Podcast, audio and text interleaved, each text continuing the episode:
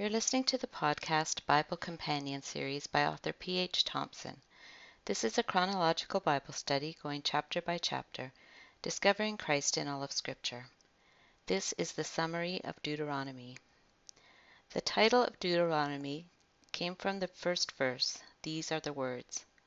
They are the parting words of Moses, given in both oral and written form, so that they will endure for generations. It is the fifth and final book of Moses, closing out the Pentateuch, Torah, or books of the law. Jewish people also call it the repetition of the law, although it doesn't merely repeat it, but it adapts and expands on it. It has also been called the Book of Remembrance.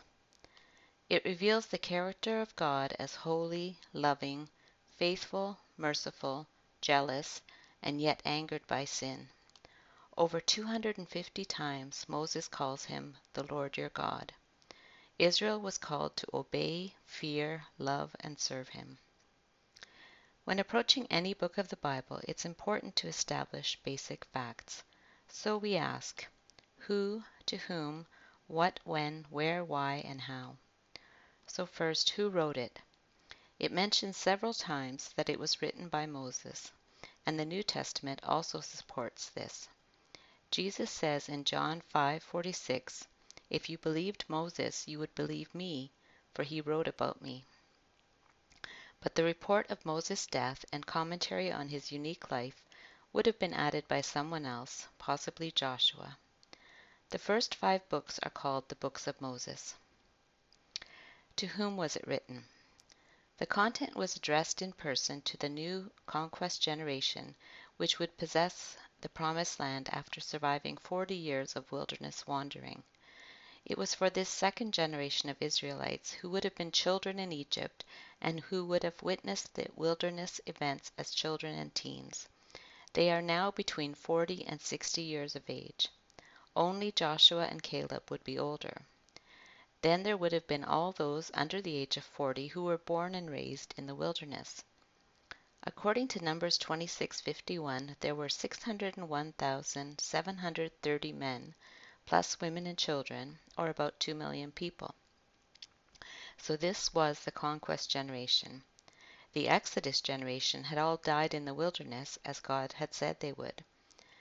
If you compare the population numbers in this census prior to entering Canaan with uh, the first one, uh, in Numbers 146, there were 603,550 then. So even with all the wars and plagues and judgments, the final number after 40 years of wandering in the wilderness was 601,730. So this included variations among the individual tribes. And this is a testament to God's faithfulness. Um, but then finally, this book was given to Israel and then to us in writing, as Scripture is meant for the entire world. So, what is it? As we saw in the introduction, Deuteronomy is Moses' upper desert discourse and consists of farewell speeches and messages from the 120 year old leader. Although it is mainly comprised of Moses' recounting of divine revelation, it also includes his commissioning of Joshua his viewing the Promised Land from Mount Nebo, and his death. This final book of the Pentateuch, or five scrolls or books, assumes the reader is already familiar with the four books preceding it. The book cannot be divorced from its context within the whole. This book is directly quoted over 40 times in the New Testament and its content alluded to many times. So when was it written? They set the year of Moses' death around 1405 B.C. In the last few weeks of his life he committed these speeches to writing and gave them into the hands of the priests and elders for the coming generation. Where was it written? This book doesn't advance geographically, but takes place in one location, the plains of Moab, which are on the east side of the Jordan, over a period of approximately one month in the fortieth year of wilderness wandering. So, why was it written? The book of Deuteronomy looks backward to the Exodus and the wilderness, but it also looks forward to the conquest of the Promised Land and their lives there. It is a time of transition. A proper understanding of the events and lessons of the past are crucial to success in the future. He reminded them of their rebellion at Horeb and Kadesh. Moses reminded them of the Lord's faithfulness in giving victory over their enemies. Most importantly, he reminded them of the covenant God made with their forefathers, which he was now about to fulfill.